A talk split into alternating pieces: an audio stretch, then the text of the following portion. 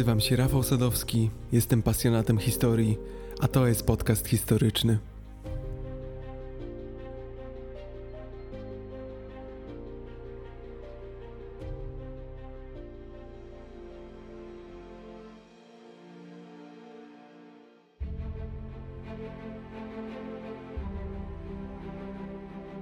Zabieram Was dziś w podróż wokół całej kuli ziemskiej. To będzie opowieść o rejsie w nieznane, o sztormach, buntach załogi, o braku żywności i słodkiej wody, szkorbucie, dezercji, o nawracaniu na chrześcijaństwo i o walkach z tubylcami. Naszym kapitanem zaś będzie sam Ferdynand Magellan. Epicka podróż, która na zawsze zmieniła nasze postrzeganie świata. Gotowi? Podcast historyczny powstaje wyłącznie dzięki Waszemu wsparciu. Głęboko w sercu mam każdy Wasz gest. W opisie odcinka wymienieni są wszyscy moi patroni. W tej chwili zaś szczególnie dziękuję Monice i Witoldowi. Wasze wsparcie jest bardzo znaczące.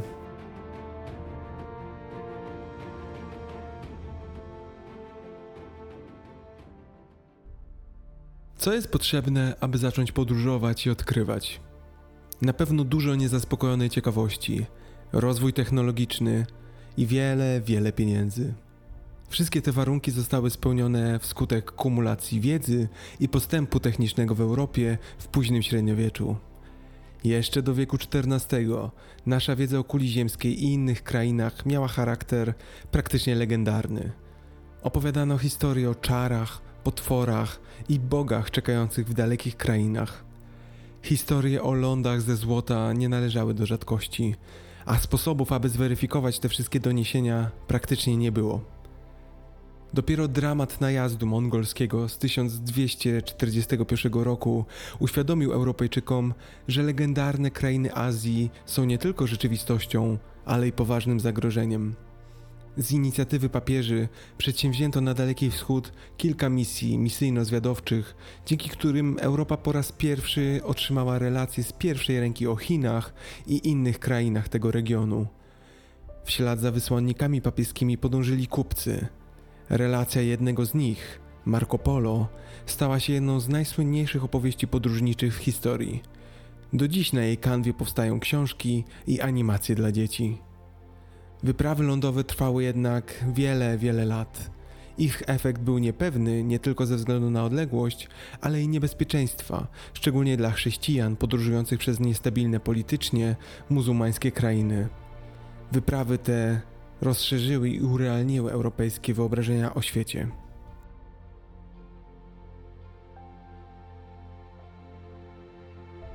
Musicie wiedzieć, że geografia i kartografia jako nauka nie istniały we wczesnym średniowieczu. Mapy miały charakter symboliczny i służyły głównie celom religijnym. Jednakże elity intelektualne średniowiecza przechowywały starożytną wiedzę o kulistości Ziemi, rozpowszechnioną przez najpopularniejszy podręcznik astronomii autorstwa Johannesa de Sacrobosco pod nazwą Tractatus de Sfere, wydane w 1250 roku. W późnym średniowieczu wydano również Imago Mundi kardynała Piera di Ali. Kluczowe dla dalekich podróży był rozwój kartografii. Od XIII wieku zaczęto sporządzać niezwykle dokładne mapy wybrzeży, zaopatrzone w pierwsze siatki kartograficzne, tzw. Tak portolany. W przeciwieństwie do wcześniejszych map, miały one charakter już nie religijny, a praktyczny. Początkowo opisywały one wybrzeża Morza Śródziemnego, potem Morza Czarnego i Europy Północnej. Od XIII wieku, wraz z rozwojem miast i handlu, nastąpił ogromny postęp w dziedzinie żeglugi. Wyprawy oceaniczne nie były możliwe na łodziach wiosłowych, w których wymagana minimalna ilość wioślarzy nie pozwalała tak naprawdę na zgromadzenie na statku dostatecznej ilości zaopatrzenia. Do rewolucyjnych zmian doszło wskutek udoskonalenia żaglowców, intensywnego zwłaszcza od XIII wieku. Wielomasztowe ożaglowanie rejowe i kształt kadłuba umożliwiały wreszcie płynięcie pod wiatr. Zmniejszenie ilości załogi i zwiększenie objętości kadłuba pozwoliły na zabieranie wielkiej ilości zaopatrzenia, szczególnie kluczowej dla przetrwania słodkiej wody. Ster stępkowy znacznie usprawnił manewrowanie. Efektem całej tej serii wynalazków był nowy typ statków Nef, Karaka i Caravela, czyli pierwsze pełnomorskie żaglowce, nareszcie uniezależnione od bliskości lądu.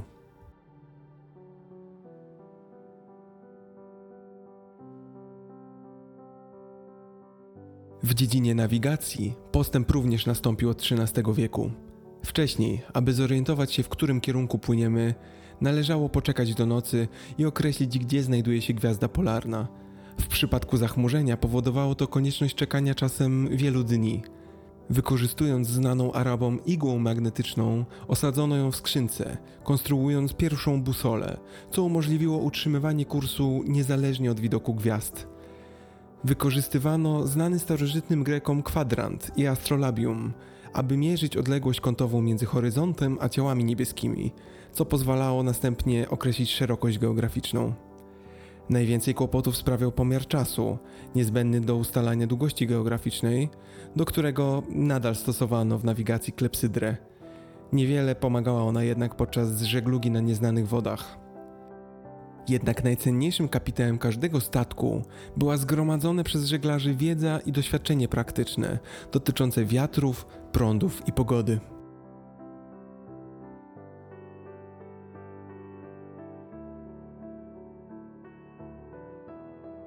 Przenosimy się do XV wieku. To przełom w rekonkwiście, czyli europejskim dążeniu do wyparcia Maurów, czyli ludów muzułmańskich z kontynentu europejskiego. W tym czasie kolejne regiony Hiszpanii zostały przyłączone do chrześcijańskiego świata. Europejczykom udało się także wywalczyć na wybrzeżach afrykańskich przyczółki, które zdatne były do dalszej ekspansji. A jakie właściwie były powody coraz bardziej doniosłych odkryć geograficznych?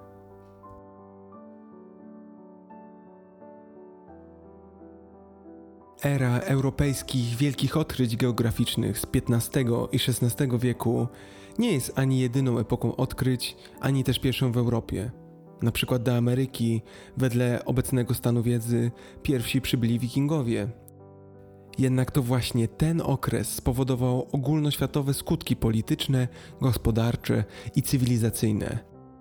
Był on bowiem początkiem europejskiej kolonizacji, od której rozpoczął się proces globalizacji, która trwa zresztą do dziś. Efekty wielkich odkryć geograficznych odczuwamy na co dzień. Świat stoi przed nami otworem.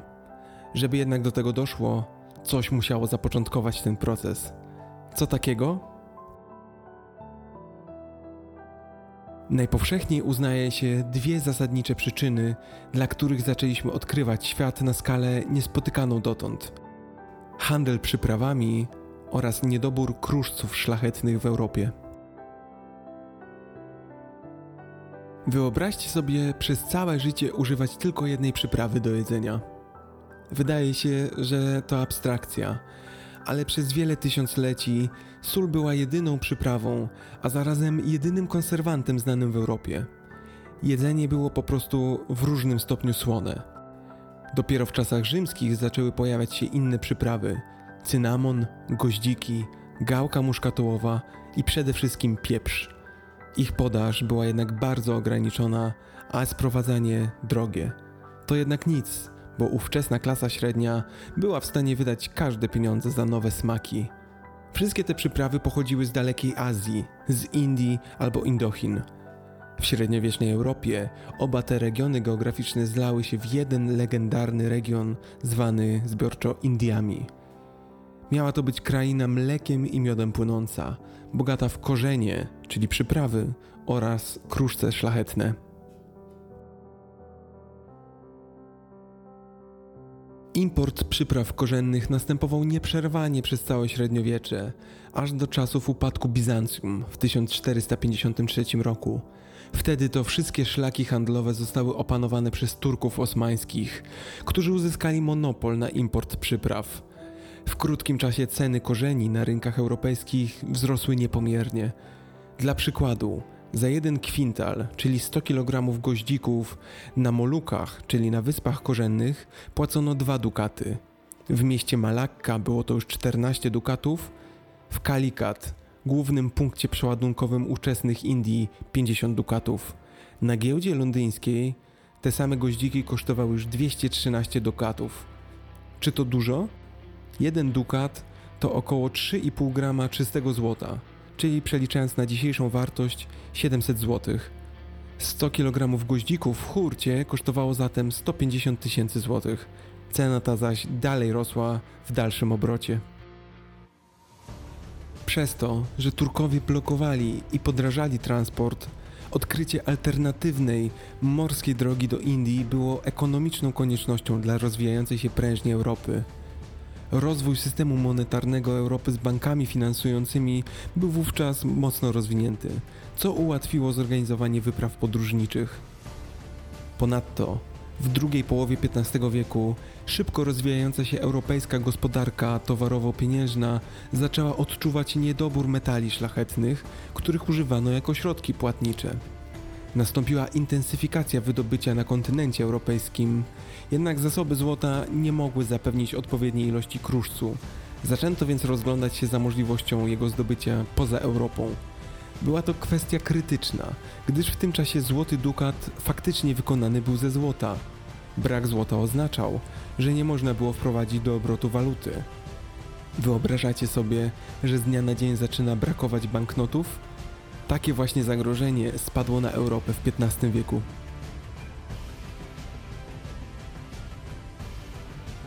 W tymże XV wieku Portugalczycy zorganizowali wiele wypraw morskich, których efektem było odkrycie w końcu tego stulecia morskiej drogi do Indii, płynąc na południe wzdłuż Afryki i dalej na wschód do Indii właśnie. Najpierw Portugalia zdobyła porty w Maroku, potem zasiedlono Azory i Maderę. Handlowano z ludami zachodniej Afryki. W latach 70. XV wieku portugalskie statki dotarły do Zatoki Gwinejskiej i dzisiejszego Kamerunu. W 1487 roku Bartolomeo Diaz przypadkiem odkrył przylądek, za którym rozciągała się droga morska w kierunku wschodnim. Bartolomeo Diaz nazwał go przylądkiem burz, jednak po powrocie wyprawy w 1488 roku król Jan II, zdając sobie sprawę z wagi odkrycia, zmienił jego nazwę na przylądek dobrej nadziei i nakazał przygotowanie floty, która miała wyruszyć nowo odkrytą trasą. 8 lipca 1497 roku flotylla złożona z czterech okrętów, dowodzona przez Vasco da Gamę, wypłynęła z Lizbony i kierując się wzdłuż zachodniej wybrzeży Afryki, po minięciu przylądka Dobrej Nadziei, skręciła na północ i 23 maja 1498 roku dotarła do Kalikatu w Indiach. Wschodni szlak do tego kraju został w końcu przetarty. Portugalia wysunęła się na prowadzenie w tym morskim wyścigu. Hiszpania nie pozostawała dłużna. Chciano odkryć przeciwną, zachodnią drogę do Indii. Wysłano więc w 1492 wyprawę pod dowództwem Krzysztofa Kolumba na zachód, aby dotarł do Indii i ustanowił bezpośrednie stosunki handlowe między Hiszpanią a królestwami Azji.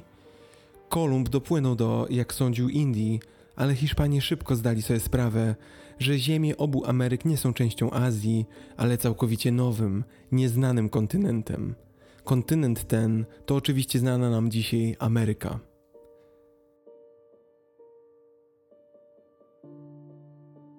Odkrycie Kolumba oznaczało, że płynąc na zachód, również można dotrzeć do Indii, które nie mogły przecież znajdować się zbyt daleko.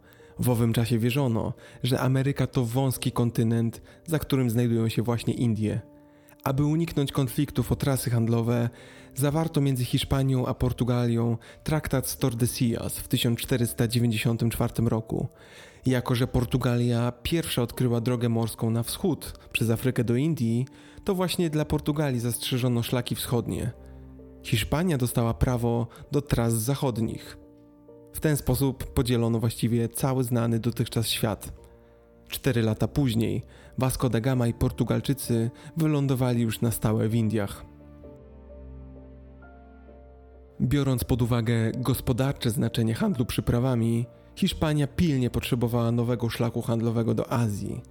Szlak wschodni był zajęty na rzecz Portugalii. Po konferencji Junta de Toro z 1505 roku korona hiszpańska zleciła wyprawy ekspedycyjne na zachód, w nieznane. Liczono, że Indie są bardzo blisko Ameryki. Z dzisiejszej perspektywy wiemy, jak absurdalne było to założenie i jak potencjalnie daleka to trasa z Hiszpanii przez cały Atlantyk, opływając Amerykę Północną, Środkową i Południową i dalej przez ogromnych rozmiarów Pacyfik do Indii. W tamtym czasie jednak nie zdawano sobie z tego sprawy. Sądzono, że Ameryka to, jak wspomniałem, wąski kontynent, za którym znajdują się Indie. O istnieniu Oceanu Spokojnego, czyli Pacyfiku, nie wiedziano zaś wcale.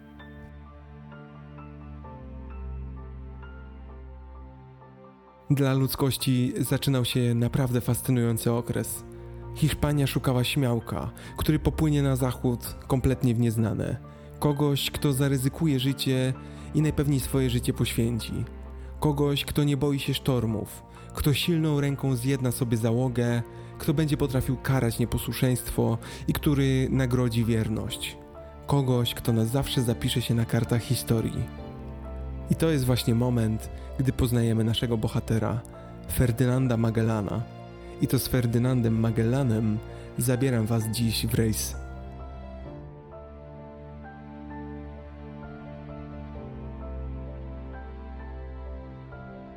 Magellan urodził się w portugalskim mieście Sabrosa około 1480 roku.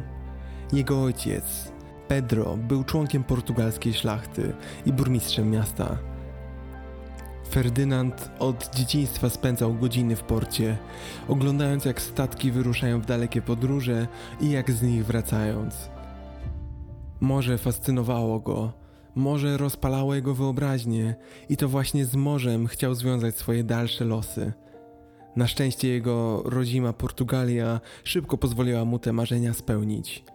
Już w marcu 1505 roku, w wieku 25 lat, Magellan zaciągnął się do floty 22 statków wysłanych na przyjęcie Francisco de Almeidy do roli pierwszego króla portugalskich Indii.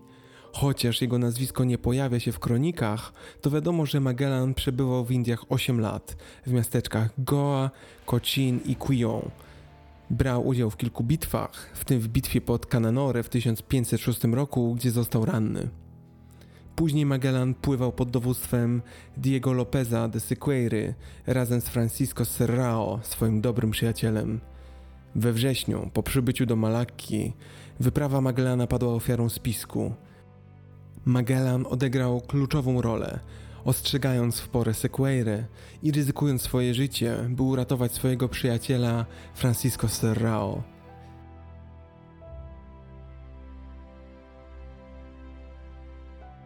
1511 roku, pod rządami nowego gubernatora Alfonso de Albuquerque, Magellan i Serrao uczestniczyli w podboju Malakki. Po podboju ich drogi się rozeszły. Magellan awansował i otrzymał bogaty łup. Miał już jednak dość morza. Jego miłość kosztowała go niemal życie. W towarzystwie Malajczyka, niewolnika, którego kupił i ościł, Enrique z Malaki, Magellan powrócił do Portugalii w 1512 roku. Nie miał na to królewskiego pozwolenia, ale nie dbał o to szczególnie. Chciał po prostu wrócić już na ląd. Przyjaciel Magellana, Serrao, wyruszył zaś na jedną z pierwszych wypraw organizowane na wschód w celu odnalezienia wysp korzennych. Tam też już pozostał. Ożenił się tam z kobietą Zambinoa i został doradcą wojskowym sułtana Ternate. Cały czas pisał jednak listy do swojego dawnego przyjaciela Magellana. Jego listy cały czas wzbudzały tęsknotę za morzem. Serrao opisywał rozległe terytoria produkujące rozmaite przyprawy. To sprawiło, że dawna miłość Magellana do morza odżyła. Począwszy od 1514 roku, Ferdynand Magellan wielokrotnie zwracał się do króla Portugalii Manuela I o sfinansowanie wyprawy na Moluki. Wiadomo, że król Manuel zgadzał się na kierunek wyprawy, ale wielokrotnie odrzucał prośby Magellana o zwiększenie finansowania.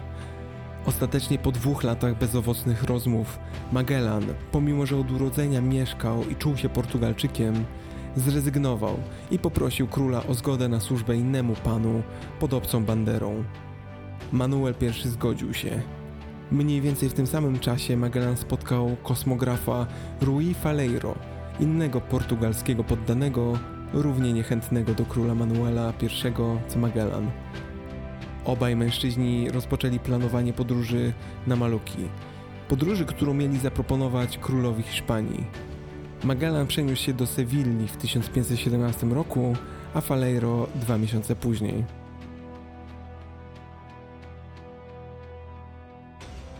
Po przybyciu Faleiro, obaj partnerzy przedstawili swój projekt królowi hiszpańskiemu Karolowi I.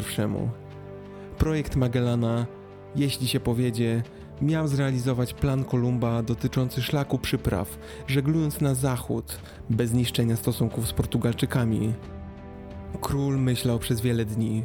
Ostatecznie wezwał Magellana i Faleiro i oznajmił im, że zgadza się i sfinansuje tę wyprawę. Ekspedycja wreszcie zaczęła stawać się realna. 22 marca 1518 roku Karol I mianował kapitanów Magellana i Faleiro, aby w lipcu mogli wyruszyć na poszukiwanie wysp korzennych na zachód. Nadał im też bardzo wysoką rangę komandorów Orderu Santiago.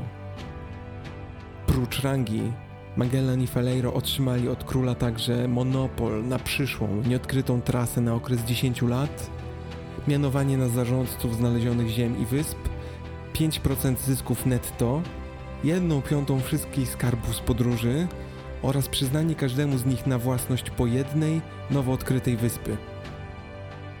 Wyprawa była finansowana w znacznej części przez koronę hiszpańską, która zapewniła statkom zaopatrzenie na dwa lata podróży.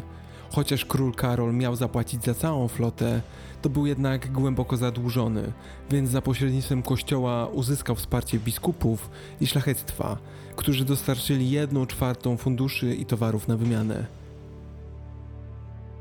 Dlaczego tyle podmiotów musiało współfinansować wyprawę? Ile właściwie może to kosztować?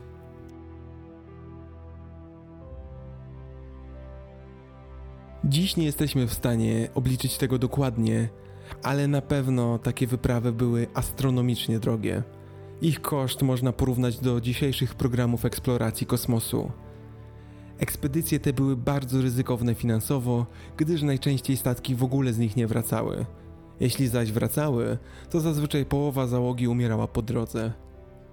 Jeśli jednak chcielibyśmy choć oszacować koszt, to wedle dzisiejszego kursu byłyby to miliardy dolarów.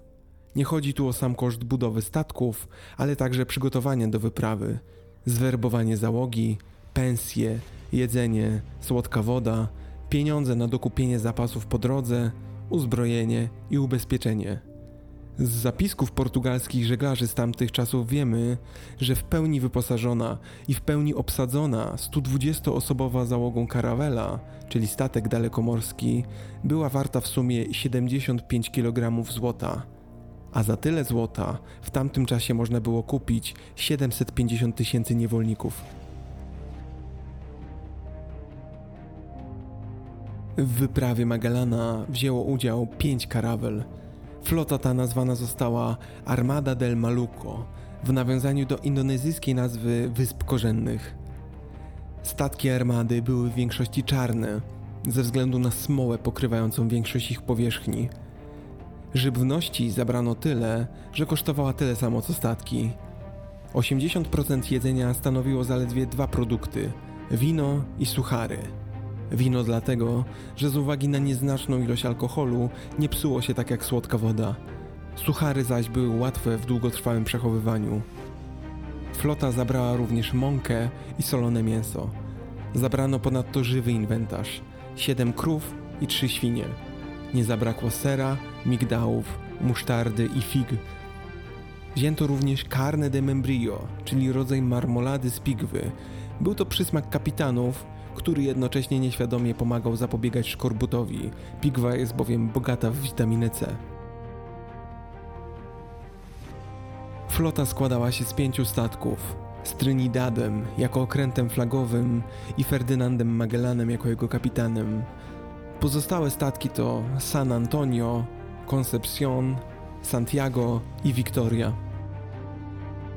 Szczegóły konfiguracji statków nie są znane, ponieważ nie istnieją żadne ówczesne ilustracje żadnego z nich. Załoga liczyła około 270 ludzi, głównie Hiszpanów. Hiszpańskie władze obawiały się ewentualnej zdrady Magellana, który był przecież Portugalczykiem, więc wymusiły na nim załogę hiszpańską. Ostatecznie jednak Magellanowi udało wywalczyć się obecność 40 Portugalczyków, w tym szwagra Joe Serrao i sługi Magellana Enriquez Malaki. Odnotowano również członków załogi innych narodów, w tym 29 Włochów, 17 Francuzów oraz pomniejszą liczbę marynarzy flamandzkich, greckich, irlandzkich, angielskich, azjatyckich oraz afrykańskich. Wśród hiszpańskich członków załogi było co najmniej 30 Basków, z których wielu nie mówiło po hiszpańsku. Faleiro, który jak pamiętacie brał udział w rozmowach z królem Filipem i początkowo był współdowodzącym z Magellanem, przed wyjazdem zachorował psychicznie. Nie jest wiadome, co dokładnie mu się stało, ale nie mógł współdowodzić wyprawą i z polecenia samego króla został od niej odsunięty. Został zastąpiony przez Juana de Cartagena. Jako kosmograf i astrolog do załogi dołączył Andres de San Martin. Z innych ciekawych osób będących w załodze armady wymienić można Juana Sebastiana Elcano, hiszpańskiego kapitana statku handlowego z Sewilli, który zaokrętował się, prosząc króla o ułaskawienie za swoje poprzednie występki. Obecny był też Antonio Pigafetta, wenecki uczony i podróżnik, który poprosił Magellana o zgodę na dołączenie do załogi jako nadliczbowy członek załogi. Pigafetta miał talent do zjednywania sobie ludzi i nie inaczej było z Magellanem. Do tego stopnia nawet, że Pigafetta został ścisłym asystentem Magellana i prowadził dziennik pokładowy. Jedynym innym marynarzem, który prowadził notatki podczas rejsu, był Francisco Albo, który prowadził oficjalny dziennik żeglarski. Z tych dwóch dzienników wiemy dokładnie, jak dzień po dniu toczyły się losy armady de Molucca.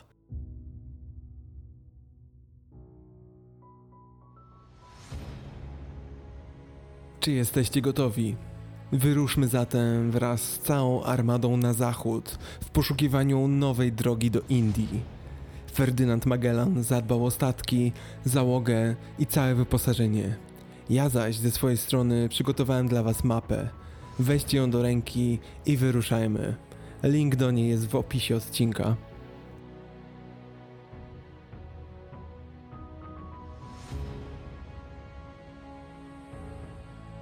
10 sierpnia 1519 roku pięć statków pod dowództwem Magellana opuściło Sewillę i spłynęło wzdłuż rzeki Guadalquivir do Sanlúcar de Barrameda u ujścia rzeki. Tam pozostali ponad pięć tygodni. Ostatecznie 20 września 1519 roku cała flotilla opuściła Hiszpanię. Sześć dni później, 26 września, flota zatrzymała się na Teneryfie, na Wyspach Kanaryjskich, gdzie uzupełniła zapasy, w tym warzywa i smołę, które były tam tańsze niż w Hiszpanii. Podczas postoju Magellan otrzymał tajną wiadomość od swojego teścia, Diego Barbosy, ostrzegającą go, że niektórzy Hiszpanie z załogi planują bunt, a Juan de Cartagena, czyli kapitan statku San Antonio, przewodzi temu spiskowi. Magellan dowiedział się również, że król Portugalii uznał go za zdrajcę. Wysłał dwie floty karaweli, aby aresztować Magellana. 3 października flota opuściła Wyspy Kanaryjskie, płynąc na południe wzdłuż wybrzeża Afryki. Zaczęły się spory co do trasy. Kartagena opowiadał się za tym, aby odbijać od razu na zachód w kierunku Ameryki. Magellan podjął nietypową decyzję, by podążać dłużej wzdłuż wybrzeża Afryki, co zmyliło ścigające ich portugalskie karawele.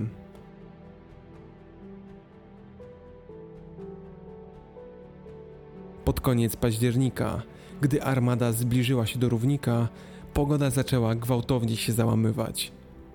Flotylla cały czas wpadała na sztormy tak potężne, że parokrotnie zmuszeni byli zwijać żagle. Morale zaczęło podupadać, ale pewnego dnia Pigafetta zapisał w dzienniku, że na statkach zaczęły pojawiać się ognie świętego Elma. Dziś wiemy, że ognie świętego Elma, zwane również ogniami świętego Bartłomieja, to zjawisko optyczne w postaci małych, cichych, ciągłych wyładowań elektrycznych na różnych powierzchniach, a w szczególności na krawędziach przedmiotów, które ma miejsce na przykład podczas pogody zapowiadającej burzę. Tym wyładowaniom mogą towarzyszyć bardzo ciche dźwięki w postaci syczenia albo świstu, czasem bywa to też głośny gwizd. 500 lat temu jednak Pigafetta w swoim dzienniku napisał tak. Podczas tych burz kilkakrotnie ukazało nam się ciało świętego Anselmego, między innymi jednej nocy, kiedy było bardzo ciemno z powodu złej pogody, ów święty pojawił się w postaci ogniska rozpalonego na szczycie grutomasztu i pozostał z nami blisko 2,5 godziny, co bardzo nas pocieszyło, bo w ten czas rozpaczaliśmy, spodziewając się tylko godziny śmierci. A kiedy to święte ciało odchodziło od nas, dawało tak wielki blask w oczach każdego z nas, że byliśmy blisko kwadransa jak ludzie oślepieni i pełni miłosierdzia.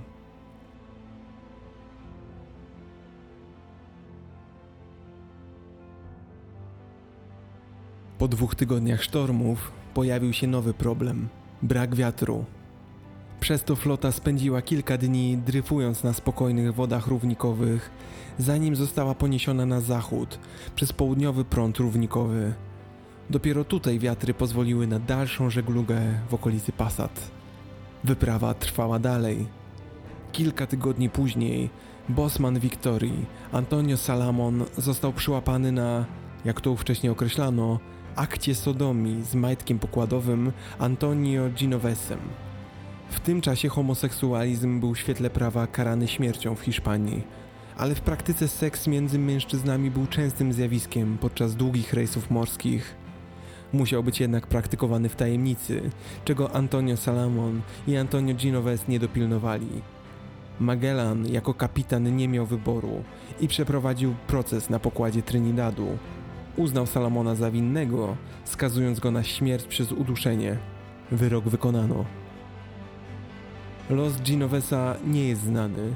Niektóre relacje mówią, że został wyrzucony za burtę, a inne twierdzą, że drwiny ze strony innych marynarzy doprowadziły go do samobójstwa.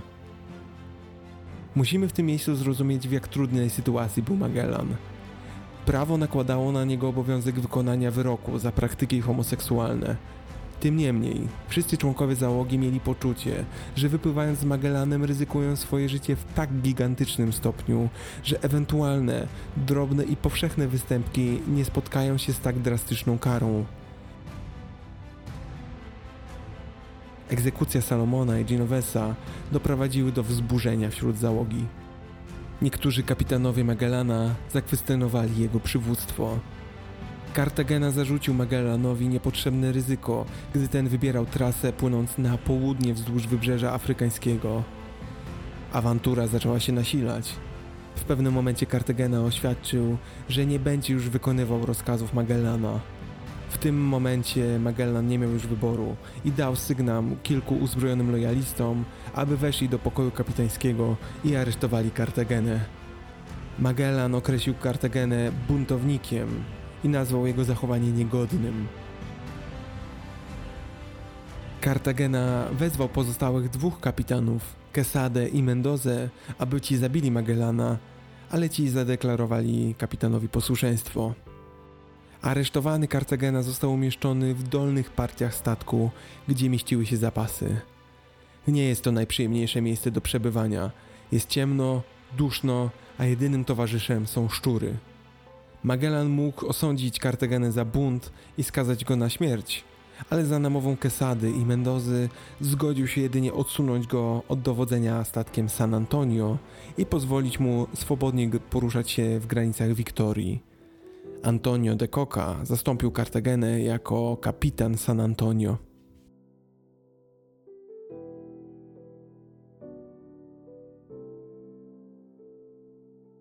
Miesiąc później, 29 listopada, flota osiągnęła przybliżoną szerokość geograficzną przylądka świętego Augustyna w dzisiejszej Brazylii. Linia brzegowa Brazylii była znana Hiszpanom i Portugalczykom od około 1500 roku, a w międzyczasie potęgi europejskie, zwłaszcza Portugalia, wysyłały statki do Brazylii po cenne drewno. Armada miała mapę brazylijskiego wybrzeża, a także miała członka załogi, pilota Concepcion, Joao Lopeza Carvalho, który miał na swoim koncie jedną wizytę w Rio de Janeiro. Carvalho został wyznaczony do kierowania żeglugą floty wzdłuż brazylijskiego wybrzeża, a także pomagał komunikować się z miejscowymi, ponieważ miał podstawową znajomość języka Guarani. 13 grudnia flota dotarła do Rio de Janeiro. Chociaż nominalnie było to terytorium portugalskie, to korona Portugalii nie utrzymywała tam stałego posterunku. Nie widząc zatem żadnych portugalskich statków w porcie, Magellan wiedział, że postój będzie bezpieczny. Pigafetta w dzienniku napisał o ciekawym zbiegu okoliczności, który spowodował, że armada została ciepło przyjęta przez rdzennych mieszkańców. Przed naszym przybyciem nie padało przez dwa miesiące, a w dniu, w którym przybyliśmy, zaczęło mocno ulewnie lać. Zerwała się wielka burza, dlatego mieszkańcy tego miejsca oszołomieni twierdzili, że przybyliśmy do nich prosto z nieba, z darem deszczu. To bardzo ułatwiło nawrócenie ich na chrześcijaństwo. Flota spędziła 13 dni w Rio, podczas których naprawiała swoje statki, zaopatrywała się w wodę i żywność, w tym głównie maniok, czyli taką słodką bulwę, trochę jak ziemniak, oraz w dużej ilości ananasów. Załoga wchodziła także w interakcje z miejscowymi. Wyprawa przywiozła ze sobą duże ilości drobnostek przeznaczonych na handel, takich jak lusterka, grzebienie, noże i dzwonki. Miejscowi chętnie wymieniali na nie żywność i lokalne towary, takie jak pióra papug. Załoga odkryła również, że mogą tanio kupować usługi seksualne od miejscowych kobiet. Historyk Ian Cameron określił czas załogi w Rio jako Saturnalia biesiadowania i miłości. 27 grudnia flota opuściła Rio de Janeiro. Pigafetta napisał, że tubylcy byli zrozpaczeni widząc ich odejście, a niektórzy nawet podążali za nimi w kajakach, próbując zachęcić ich do pozostania. Tymczasem flota płynęła na południe, wzdłuż południowoamerykańskiego wybrzeża, mając nadzieję na dotarcie do legendarnego El Paso, istniejącej tylko w legendach cieśniny, która pozwolić ma na przejście przez Amerykę Południową do Wysp Korzennych.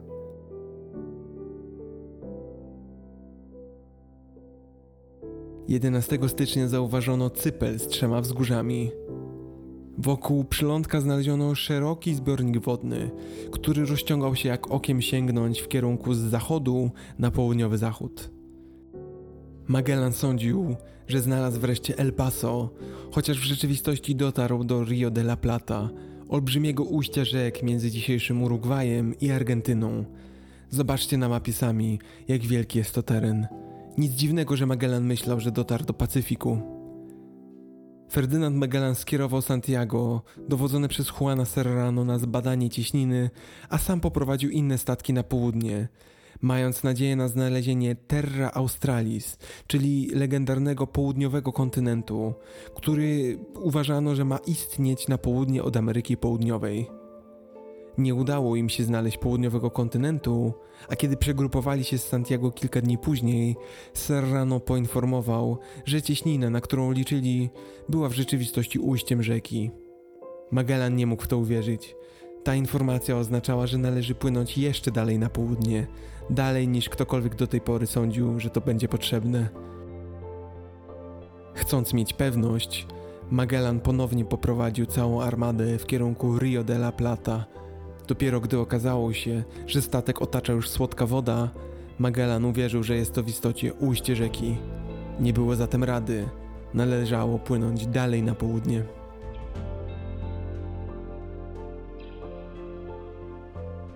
Trzeciego lutego flota ruszyła dalej na południe wzdłuż wybrzeża Ameryki Południowej.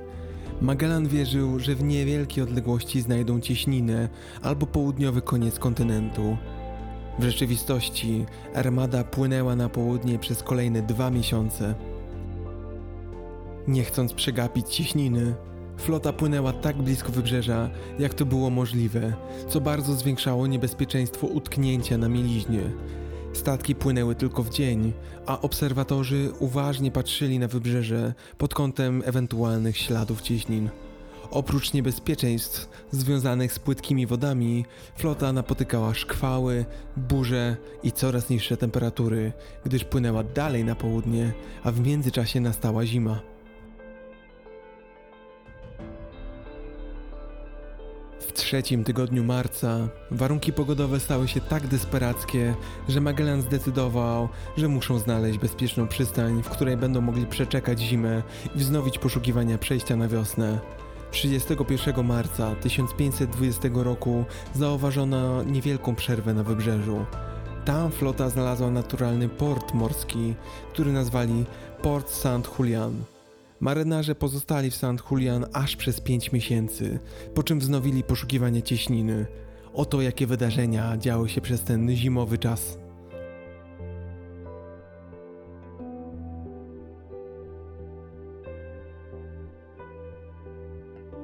Już w ciągu jednego dnia od lądowania w St. Julian doszło do kolejnej próby buntu. Podobnie jak podczas przeprawy przez Atlantyk, kierował nią Juan de Cartagena, czyli były kapitan San Antonio, któremu pomagali Gaspar de Quesada i Luis Mendoza, kapitanowie odpowiednio Concepcion i Victorii. Jak poprzednio, kapitanowie kastelisty zakwestionowali przywództwo Magellana i oskarżyli go o lekkomyślne narażanie załogi i floty. Nie trudno się im dziwić, to już siódmy miesiąc wyprawy.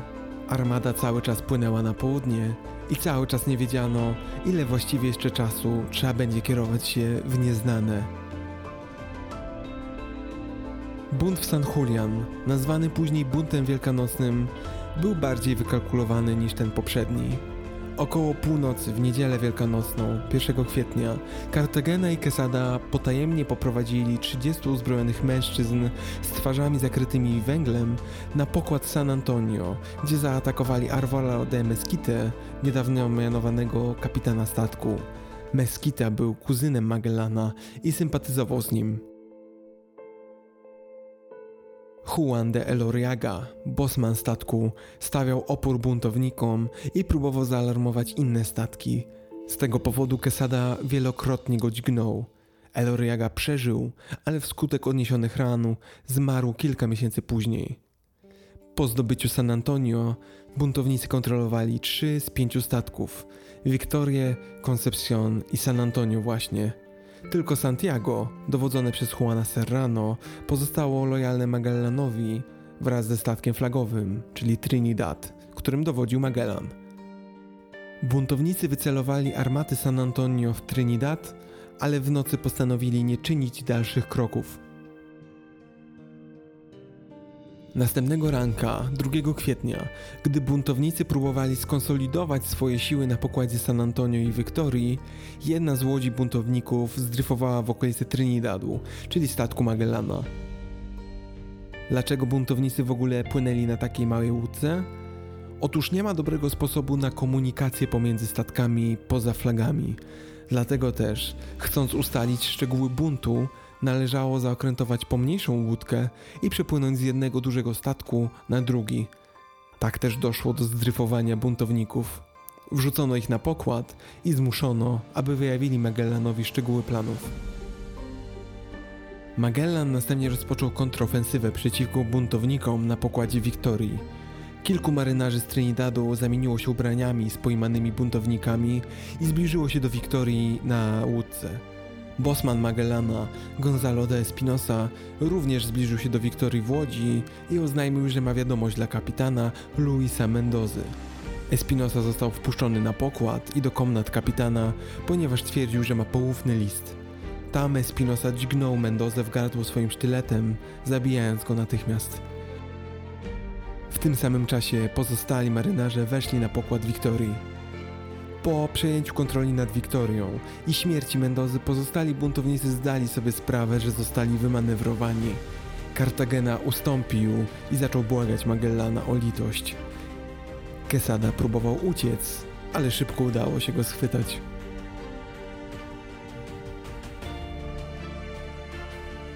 Magellan miał już dość kolejnych buntów. Wiedział, że trzeciego już najpewniej nie przeżyje. Wiedział też, że musi jasno pokazać, kto tu jest kapitanem i kto nim zostanie do końca wyprawy.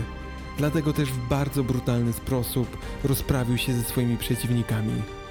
Proces buntowników prowadził kuzyn Magellana, Alvaro de Mesquita i trwał 5 dni. 7 kwietnia Quesada został ścięty. Egzekucji dokonał jego brat i sekretarz Luis Molina, który pełnił rolę kata w zamian za swoje ułaskawienie. Quesada i Mendoza zaś zostali poćwiartowani za życia i powieszeni na szubienicach na następne trzy miesiące, aby dać jasny sygnał potencjalnym buntownikom, jaki los ich spotka. San Martin, podejrzany o udział w spisku, został skazany na tortury, ale później pozwolono mu kontynuować pracę jako kosmograf. Cartagena wraz z księdzem Pedro Sanchezem de Reino zostali skazani na porzucenie na bezludnej wyspie. 11 sierpnia, dwa tygodnie przed opuszczeniem St. Julian przez flotę, obaj zostali zabrani na małą pobliską wysepkę i pozostawieni tam na pewną śmierć. Ponad 40 innych spiskowców, w tym Juan Sebastian Elcano, zostało zakutych w łańcuchy na większą część zimy i zmuszonych do ciężkiej pracy związanej z pielęgnacją statków, naprawą ich konstrukcji i szorowaniem pokładów.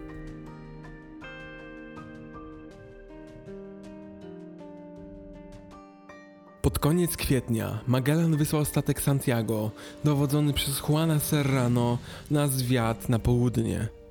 3 maja Santiago dotarło do ujścia rzeki, którą Serrano nazwał Santa Cruz. Jest to samo południe dzisiejszej Argentyny i bardzo blisko końca kontynentu. Ujście rzeki zapewniało schronienie i było dobrze położone dzięki zasobom naturalnym, takim jak ryby i drewno. Po tygodniu zwiedzania Santa Cruz, Serrano wyruszył w drogę powrotną do St. Julian, ale podczas opuszczania portu złapała go nagła burza.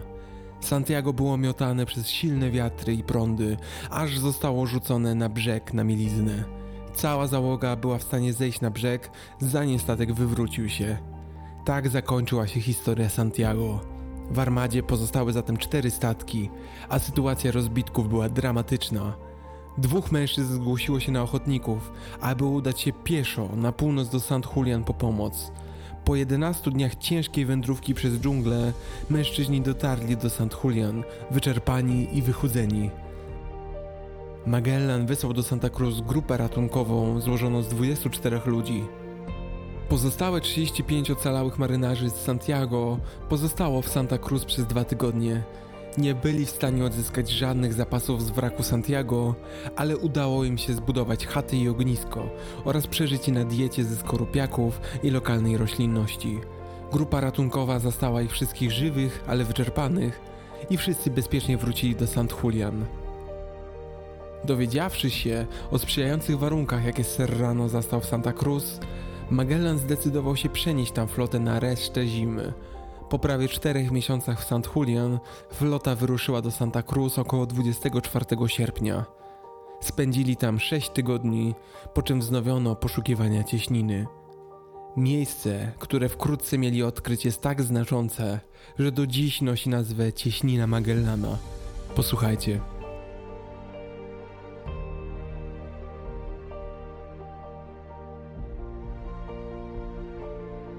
Cieśnina Magellana, o czym już dziś wiemy, to przesmyk na południowym krańcu Ameryki Południowej łączący Atlantyk i Pacyfik.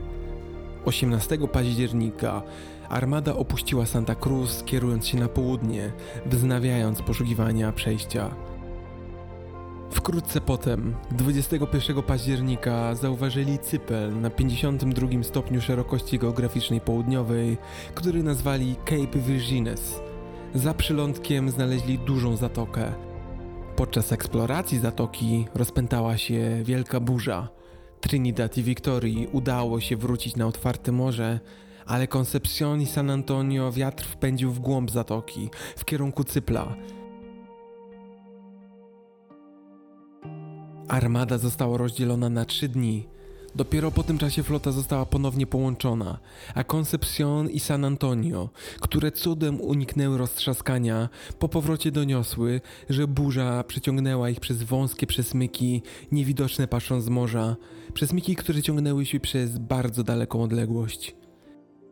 Mając nadzieję, że w końcu uda się odnaleźć upragnioną cieśninę, flota powróciła ścieżką, którą płynęły Concepcion i San Antonio. W przeciwieństwie do wcześniejszego Rio de la Plata, woda nie traciła zasolenia w miarę postępu, a sądowania wskazywały, że wody były stale głębokie. Tak, to wreszcie było przejście z Atlantyku na Pacyfik, którego szukali. Przejście, które stało się znane jako Cieśnina Magellana – w tamtym czasie Magellan nazwał je Estrecho de Todos los Santos, czyli kanał wszystkich świętych, ponieważ flota wpłynęła do niego 1 listopada, czyli w Dzień Wszystkich Świętych. 28 października armada dotarła do wyspy w cieśninie, prawdopodobnie Dawson Island, którą można było przepłynąć w jednym z dwóch kierunków. Magellan nakazał flocie rozdzielić się w celu zbadania odpowiednich ścieżek. To był jednak fatalny błąd. Flota miała przegrupować się w ciągu kilku dni, ale San Antonio już nigdy nie dołączył. W ten sposób kolejny statek został utracony. Pozostały już tylko trzy: flagowy Trinidad z Magellanem, Concepcion i Victoria. Podczas gdy reszta floty czekała na powrót San Antonio, Gonzalo de Espinosa przeprowadził mały statek, aby zbadać dalsze krańce cieśniny. Po trzech dniach żeglugi dotarli do końca cieśniny i nagle znaleźli się u ujścia Wielkiego Oceanu. W ten sposób po raz pierwszy w historii przepłynięto cieśninę Magellana. Oniemiały ze swojego odkrycia Espinosa czym prędzej zawrócił, aby powiadomić kapitana. Po trzech dniach powrócił. Pigafetta pisze, że na wieść o odkryciu cieśniny Magellan długo płakał z radości. Pozostałe trzy statki wpłynęły na Pacyfik 28 listopada, po tygodniach bezowocnych poszukiwań San Antonio. Wody te nie miały nawet swojej nazwy, były kompletnie nieznane. Magellan nazwał je Mar Pacifico, czyli Ocean Spokojny, ze względu na panujący spokój i ciszę.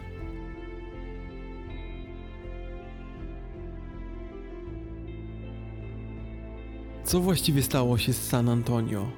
Jak wspomniałem, nie dołączył on do reszty floty Magellana w ciśnienie. Nie rozbił się jednak. W pewnym momencie zmienił kurs, a załoga zdecydowała, aby płynąć z powrotem do Hiszpanii. Oficerowie statku zeznali później, że przybyli wcześniej na wyznaczone miejsce spotkania z resztą armady, ale nie jest jasne, czy to była prawda. Ówczesny dowódca San Antonio, Alvaro de Mesquita, był kuzynem Magellana i lojalnym kapitanem generalnym. Nie zgadzał się na powrót do Hiszpanii.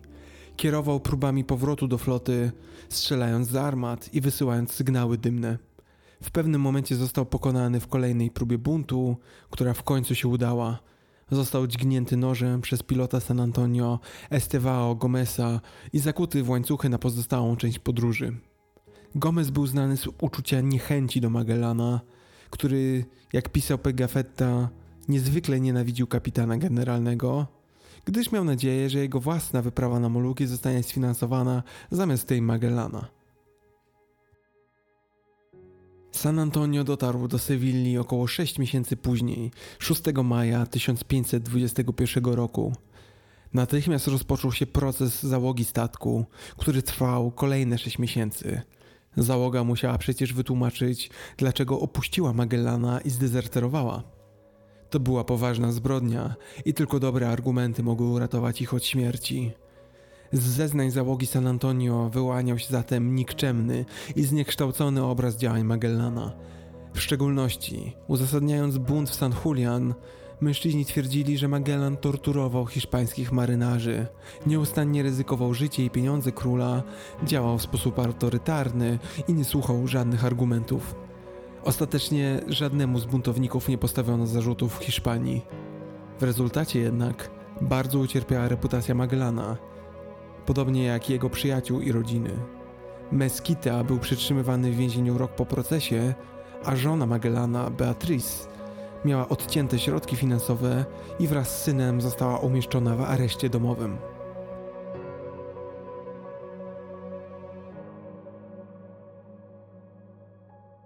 Magellan nie zdawał sobie sprawy z ogromu Oceanu Spokojnego. Zresztą nawet dziś nie każdy wie, jak gigantyczny jest to zbiornik wodny.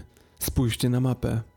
Magellan sądził, że Ameryka Południowa była oddzielona od wysp korzennych małym morzem, które miał przepłynąć w ciągu zaledwie trzech albo czterech dni.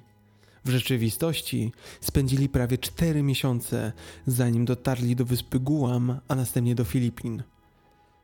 Flota wypłynęła na Pacyfik z cieśniny Magellana 28 listopada 1520 roku i początkowo płynęła na północ, wzdłuż wybrzeża Chile. Do połowy grudnia zmieniono kurs na zachodni i północny zachód. Niestety ten szlak wytyczono niefortunnie.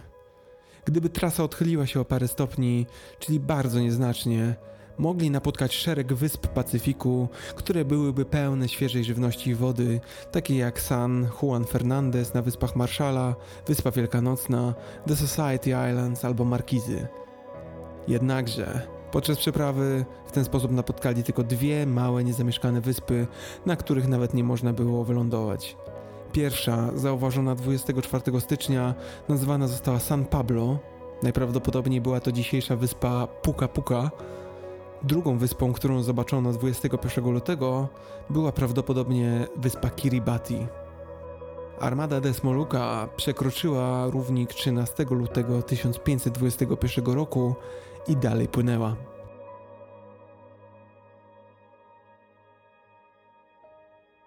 Nie spodziewając się tak długiej podróży, statki nie były zaopatrzone w wystarczającą ilość pożywienia i wody, a większość mięsa fok które zgromadzono, zgniła w równikowym upale. Zapasy zgromadzone były na maksymalnie dwa tygodnie, a trasa zajęła ostatecznie prawie cztery miesiące. Sytuacja stawała się dramatyczna.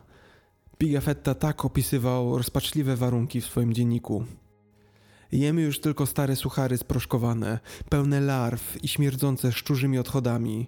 Pijemy żółtą i śmierdzącą wodę. Jemy skóry wołowe, którymi obite jest wnętrze statku. Są bardzo twarde z powodu słońca, deszczu i wiatru, więc zostawiamy je na 4 albo 5 dni w wodzie morskiej, a potem podpiekamy trochę na żarze i następnie spożywamy. Spożywamy także trociny z drewna oraz szczury, które jednak bardzo trudno zdobyć, bo chowają się w rozmaitych szczelinach statku. Większość załogi cierpiała na objawy szkorbutu, którego przyczyna nie była wówczas znana.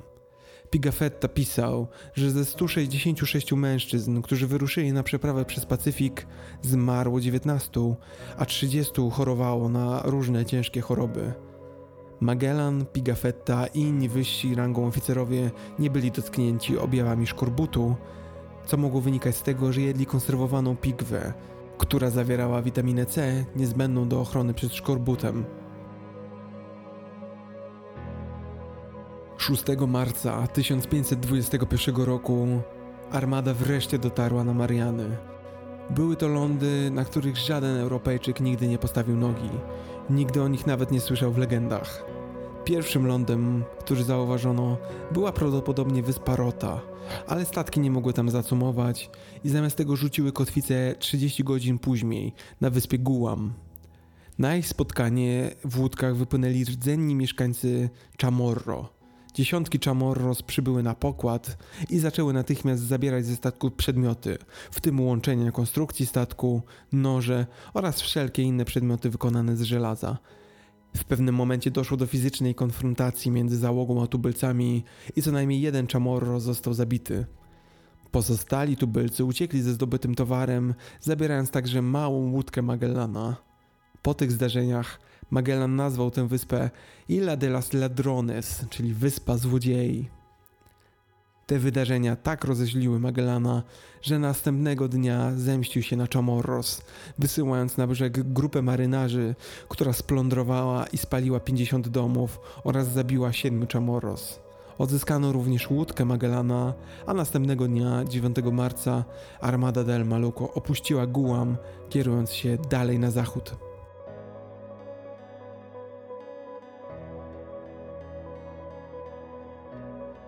Tydzień później, 16 marca, flota dotarła na Filipiny i pozostała tam do 1 maja. Wyprawa ta była pierwszym udokumentowanym europejskim kontaktem z Filipinami. Chociaż pierwotnym celem wyprawy Magellana było znalezienie przejścia przez Amerykę Południową do Moluków i powrót do Hiszpanii z przyprawami, w tym momencie podróży ego Magellana bardzo wzrosło. Chciał dalej odkrywać nieznane, chciał być emisariuszem Europy w coraz dalszych zakątkach świata. To też nabrał zapału do nawracania lokalnych plemion na chrześcijaństwo. Musimy jednak zrozumieć Magellana. Był pierwszym człowiekiem w historii ludzkości, który odkrył tak dalekie zakątki Ziemi. Nic dziwnego więc, że poczuł się niezniszczalny. Jednak to właśnie jego pewność siebie, jego chęć dalszej ekspansji i jego nadmuchane ego miały okazać się jego przekleństwem.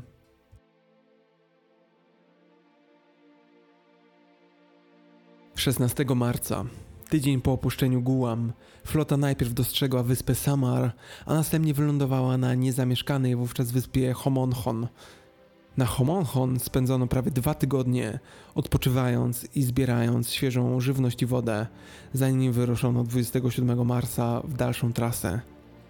28 marca armada zbliżyła się do wyspy Limasawa i napotkano tubylców w kajakach.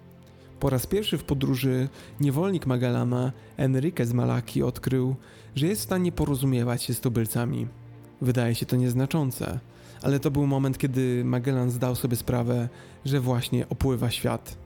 Nie było bowiem innego wytłumaczenia na ponowne wkroczenie w znajomy krąg językowy. Wymieniono się prezentami z tubylcami, a później tego samego dnia Magellan został przedstawiony ich przywódcy, wielkiemu królowi Rajach Kolambu.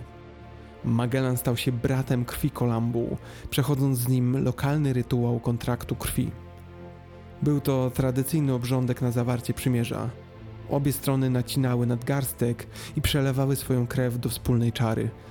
Następnie dodawano do krwi wino i taki napój razem spożywano. Magellan i jego ludzie odkryli, że wyspa Limasawa jest bogata w złoto. Co więcej, Miejscowi chętnie wymieniali je na żelazo po cenie równej. Dla tubylców złoto było bezwartościowe, gdyż było za miękkie, aby robić z niego narzędzia. Żelaza zaś nie posiadali. Podczas pobytu w Limasawie Magellan dał też tubylcom demonstrację hiszpańskiej zbroi, broni i artylerii, co wywarło na nich ogromne wrażenie i jeszcze bardziej napędziło handel złota za żelazo, z którego można było wykuć przedstawiony oręż. Tymczasem chrystianizacja tych terenów trwała dalej. Magellan za punkt honoru wyznaczył sobie, aby święta chrześcijańskie były praktykowane przez tubylców. W niedzielę 31 marca, w dzień Wielkiej Nocy, Magellan i 50 jego ludzi przybyło na brzeg Limasawy, aby wziąć udział w pierwszej katolickiej mszy świętej na Filipinach, którą odprawił kapelan armady. Król Kolambu i jego brat oraz inni mieszkańcy wspólnie modlili się z marynarzami. Po mszy świętej Ludzie Magellana wznieśli krzyż na najwyższym wzgórzu wyspy i oficjalnie ogłosili wyspę oraz cały archipelag Filipin jako własność Hiszpanii. Nazwano je też Wyspami Świętego Łazarza. 2 kwietnia Magellan zwołał zebranie załogi, aby zdecydować o dalszym sposobie działania floty. Jego oficerowie namawiali go, aby udał się wreszcie na południowy zachód w stronę Moluk i zakończył wyprawę. Magellan zamiast tego zdecydował się naciskać z chrystianizacją dalej w głąb Filipin. 3 kwietnia flota popłynęła na północny zachód od Limasawy w kierunku wyspy Cebu, o której Magellan dowiedział się od króla Kolambu. Flota została poprowadzona do Cebu przez ludzi Kolambu. Do Cebu dotarli 6 kwietnia, a następnego dnia zeszli na ląd. Wyspa Cebu miała regularny kontakt z chińskimi i arabskimi kupcami, zatem zwykle wymagała od gości płacenia daniny za handel. Magellan przekonał przywódcę wysp Rajaha Humabona do odstąpienia od tego wymogu. Podobnie jak w Limasawie, Magellan zademonstrował uzbrojenie floty, aby zaimponować miejscowym – Ponownie głosił także chrześcijaństwo tubylcom, a 14 kwietnia król wyspy Humabon oraz jego rodzina zostali ochrzczeni i otrzymali obraz świętego dziecka. W nadchodzących dniach inni miejscowi wodzowie zostali ochrzczeni. W sumie 2200 mieszkańców Cebu oraz innych pobliskich wysp zostało nawróconych. Jedną z pobliskich wysp było Maktan – Jak się okazało, przywódca Mactan, król Lapu Lapu, przepędził nawracających emisariuszy Magellana. Kiedy Magellan dowiedział się o tym, nakazał swoim ludziom spalenie kilku domów. Jeśli Mactan nadal stawiałoby opór, Magellan zapowiedział, że przywiezie uzbrojony kontyngent i zmusi do poddania się. Lapu Lapu był królem buntownikiem. Nawet król Radziach miał duży kłopot z przywołaniem go do posłuszeństwa. Magellan chciał tymczasem pokazać swoją potęgę i zademonstrować europejską siłę. Zdecydował się zatem na przykładzie Lapu Lapu pokazać, jak wielka jest potęga Zachodu. Lapu Lapu i jego wyspa miały zostać starte z powierzchni ziemi. Taka była wola Ferdynanda Magellana, który w tamtym czasie kompletnie zatracił się w rządzy nawracania tubylców. Wyruszmy zatem w ostatnią podróż Ferdynanda Magellana. Zgodnie z zapiskami Pigafetty, Magellan próbował przekonać Lapu-Lapu do wykonania rozkazów jeszcze w noc przed bitwą. Pisał tak: O północy 60 z nas, uzbrojonych w gorsety i hełmy, wyruszyło razem z chrześcijańskim królem, księciem, kilkoma wodzami i trzydziestoma innymi żołnierzami. Dotarliśmy do Mactan trzy godziny przed świtem. Kapitan Magellan chciał dać ostatnią szansę i wysłał do tubylców wiadomość, że jeśli będą posłuszni królowi Hiszpanii, uznają chrześcijańskiego króla za swojego władcę oraz zapłacą nam hołd, to będziemy ich przyjaciółmi. W przeciwnym razie przebiją ich nasze włócznie. Lapu-Lapu odpowiedział, że oni też mają włócznie wykonane z bambusa. Ostrzegli też, że pomiędzy domami wykopali doły pełne kolców, abyśmy w nie wpadli. Pigafetta zanotował, że Magellan rozmieścił 49 zbrojnych mężczyzn z mieczami, toporami, tarczami, kuszami i inną bronią oraz popłynął do Mactan 28 kwietnia rano. Z pomocą przyszło też wielu rodzimych filipińskich wojowników, którzy przeszli na chrześcijaństwo. Według Pigafetty, ze względu na skaliste wybrzeże w pobliżu plaży, hiszpańscy żołnierze nie mogli wylądować bezpośrednio na Mactan, Zmuszeni byli do zakotwiczenia swoich statków z dala od brzegu i brodzenia w płytkiej wodzie. Pigafetta pisał, kiedy nadszedł ranek, 49 z nas skoczyło do wody po uda i brodziło przez wodę przez ponad dwa loty kuszy, zanim dotarliśmy do brzegu. Łodzie nie mogły podejść bliżej z powodu skał. Pozostali zostali z tyłu, aby strzec łodzi. Kiedy dotarliśmy wreszcie do plaży, tubylcy podzielili się na trzy oddziały w łącznej liczbie ponad 1500 osób. Kiedy nas zobaczyli, rzucili się na nas z rozdzierającymi uszy głośnymi krzykami. Muszkieterowie i kusznicy strzelali z daleka przez pół godziny, ale to nic nie dało. Po wylądowaniu na plaży, oddział Magellana został natychmiast zaatakowany przez tubylców salwą ze strzał, bambusowych włóczni o żelaznych grotach utwardzonych ogniem kijów, a nawet kamieniami. Otoczono zwiat Magellana, atakując z przodu i z obu flank. Żelazne zbroje Hiszpanów w dużej mierze chroniły ich przed tym atakiem, zadając tylko kilka ofiar śmiertelnych Europejczykom, ale były silnie demoralizujące dla żołnierzy. Muszkieterowie i kusznicy na łodziach starali się zapewnić wsparcie, Chociaż lekka zbroja i tarcze tubylców były podatne na europejskie pociski, to ostrzał przynosił niewielki efekt, ponieważ Europejczycy strzelali z bardzo dużej odległości, a tubylcy z łatwością tych strzał unikali. Pigafetta pisał dalej. Widząc to, Magellan wysłał kilku mężczyzn, aby spalili ich domy, aby ich przestraszyć. Widząc jednak, jak ich domostwa płoną, tubylcy wpadli w większą wściekłość – Niektórzy z naszych ludzi zginęli w pobliżu domów, podczas gdy my spaliliśmy 20 albo 30 domostw. Tak wielu z nich poleciało na nas, że kapitan Magellan został postrzelony w prawą nogę zatrutą strzałą. Z tego powodu rozkazał nam frontalny atak.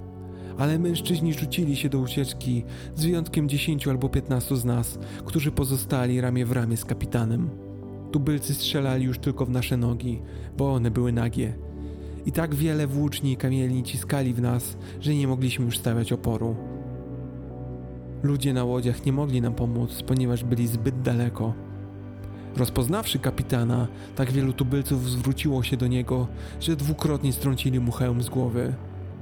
Indianie cisnęli bambusowymi włóczniami twarz kapitana, ale ten od razu odtrącił włócznie i zabijał każdego po kolei. Następnie, próbując położyć rękę na mieczu, mógł go wyciągnąć, ale tylko do połowy, ponieważ kapitan został ranny w ramię bambusową włócznią. Widząc to tubylcy, rzucili się na niego wszyscy. Jeden z nich zranił go w lewą nogę dużym kordalesem, który przypominał bułat, tyle że większy. To spowodowało, że kapitan upadł twarzą w dół, a następni rzucili się na niego z żelaznymi i bambusowymi włóczniami, aż zabili nasze lustro, nasze światło, naszą otuchę i naszego prawdziwego przewodnika. Kiedy go zranili, odwracał się wiele razy, aby zobaczyć, czy wszyscy jesteśmy bezpieczni na łodziach. Następnie, widząc go martwego, my, ranni, wycofaliśmy się najdalej jak mogliśmy do łodzi, które już ruszyły z powrotem. Tak zakończyło się życie Fernanda Magellana.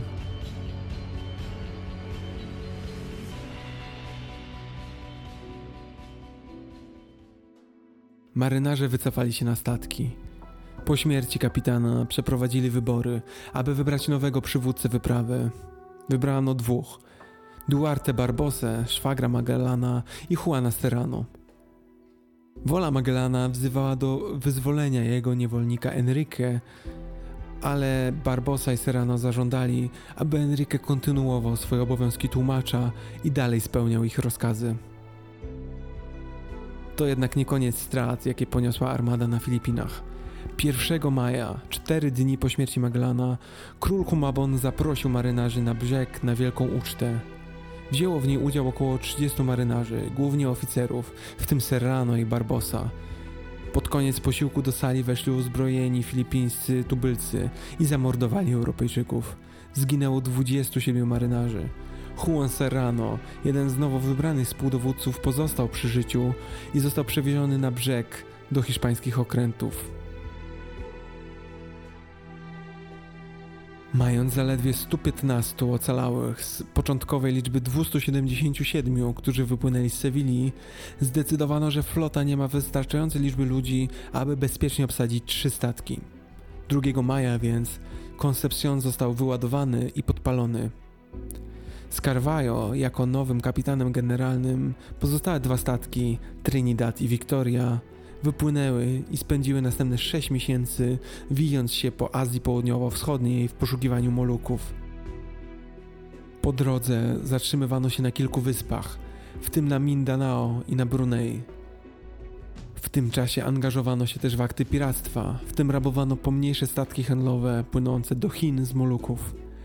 21 września Carvalho został zmuszony do ustąpienia ze stanowiska kapitana.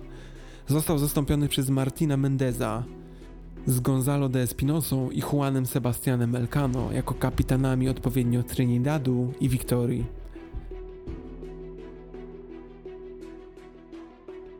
Ósmego listopada ostatecznie udało się dotrzeć do Moluków na wyspę Tidore.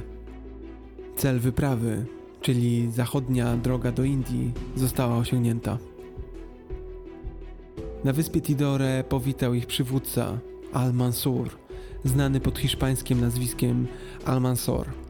Almansor był przyjaznym gospodarzem i chętnie oświadczył lojalność wobec króla Hiszpanii. W Tidore natychmiast utworzono punkt handlowy, a marynarze zaczęli kupować ogromne ilości goździków w zamian za towary takie jak tkaniny, noże i naczynia szklane.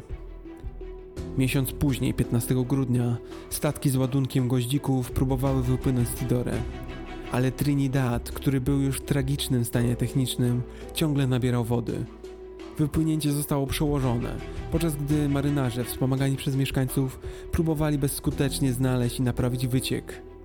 Te próby zakończyły się niepowodzeniem i zdecydowano, że Victoria popłynie do Hiszpanii zachodnią trasą, a Trinidad pozostanie w tyle przez jakiś czas, aby go przebudować, zanim wróci do Hiszpanii drogą wschodnią, obejmującą przejście lądowe przez kontynent amerykański. Kilka tygodni później Trinidad opuścił miasto i próbował wrócić do Hiszpanii z szlakiem Pacyfiku. Ta próba nie powiodła się. Trinidad został schwytany przez Portugalczyków i ostatecznie rozbił się podczas burzy na kotwicy pod kontrolą Portugalii. Tymczasem Wiktoria wypłynęła na Ocean Indyjski 21 grudnia 1521 roku, dowodzona przez Juan Sebastiana Elcano. Przez następne 5 miesięcy płynęła samotnie do domu. 6 maja 1522 roku Wiktoria okrążyła przylądek Dobrej Nadziei w Afryce, zaopatrując się jedynie w ryż. 20 członków załogi zmarło z głodu do 9 lipca 1522 roku. Elcano musiał wysłać marynarzy po prowiant na wrogie portugalskie wyspy Zielonego Przylądka. Na początku nie mieli oni problemu z robieniem zakupów, podając się za Hiszpanów wracających z Ameryk. Jednak Portugalczycy przeszukali Wiktorię i odkryli, że ta przewozi przyprawy z Indii. Aresztowano 13 członków załogi, ale podstępem Wiktorii udało się nocą wydostać z ładunkiem 26 ton przypraw, goździku i cynamonu.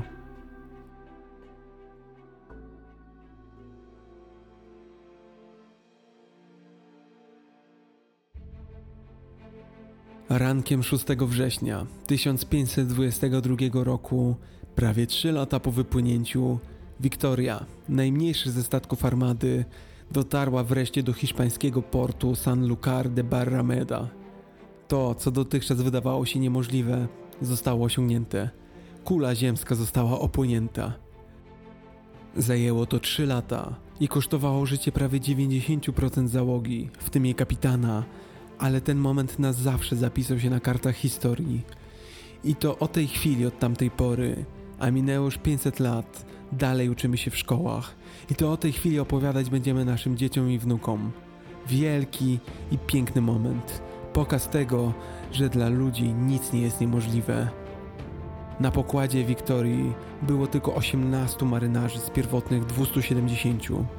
Oprócz powracających Europejczyków, Wiktoria miała na pokładzie trzech Molukanów, którzy weszli na pokład w Tidore.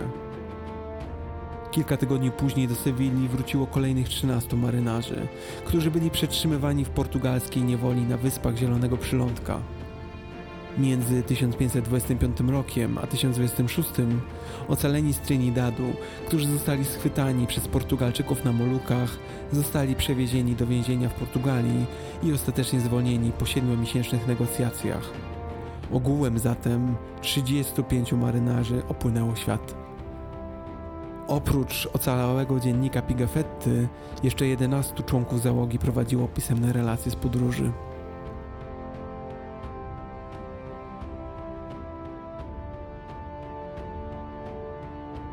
Wyprawa Magellana była pierwszą, która opłynęła cały świat oraz pierwszą, która przepłynęła cieśninę w Ameryce Południowej łączącą Atlantyk i Pacyfik.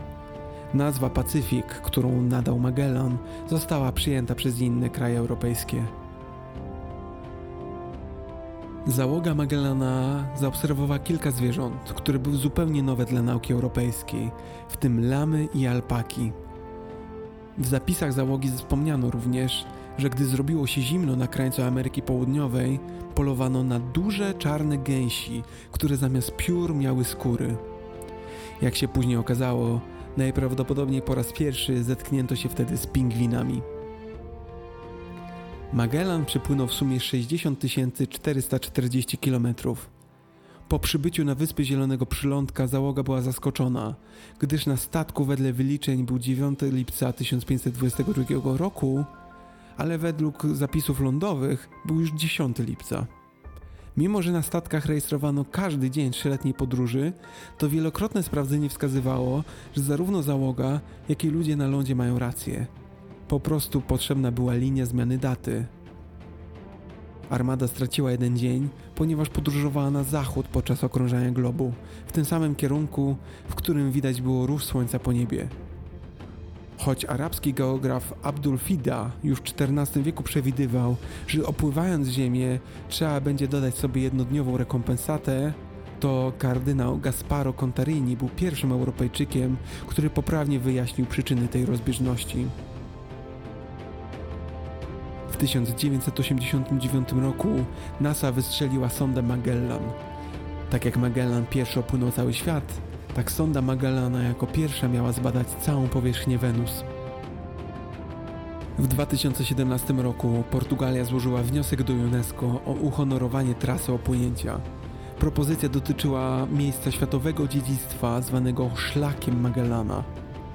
W 2019 roku odbyło się wiele wydarzeń na całym świecie z okazji 500. rocznicy wyprawy, w tym huczne wystawy w różnych hiszpańskich miastach. Zgodnie z 500 obchodami przybycia Magellana na Filipiny w 2021 roku, Narodowy Komitet 500-lecia umieścił znaczniki świątyń w punktach, w którym flota kotwiczyła.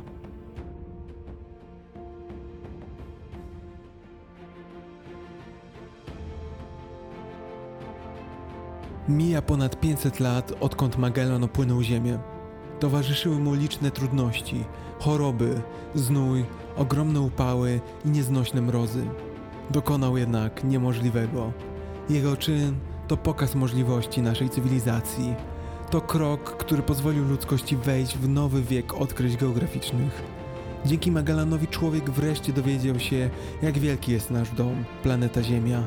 I to dzięki takim ludziom jak Ferdynand Magellan znajdujemy inspirację i siłę, aby kroczyć dalej i wyżej. Magellan pokazał nam, że tam, gdzie zaczyna się nieznane, tam właśnie warto się kierować.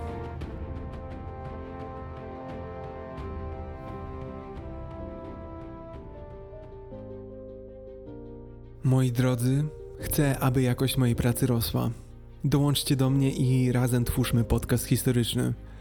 Jeśli tylko macie możliwość, zajrzyjcie na mój profil Patronite. Za każde wsparcie serdecznie dziękuję. Pokazuje mi bowiem, że moja praca ma sens. Dziękuję wszystkim wspierającym patronom, których wymieniam w opisie odcinka. Dajecie mi siłę i pasję do działania. Dziękuję. Będę wdzięczny za subskrybowanie kanału na YouTube, Facebooku oraz za zostawienie recenzji na Apple Podcasts. Do usłyszenia, dobrego dnia, cześć.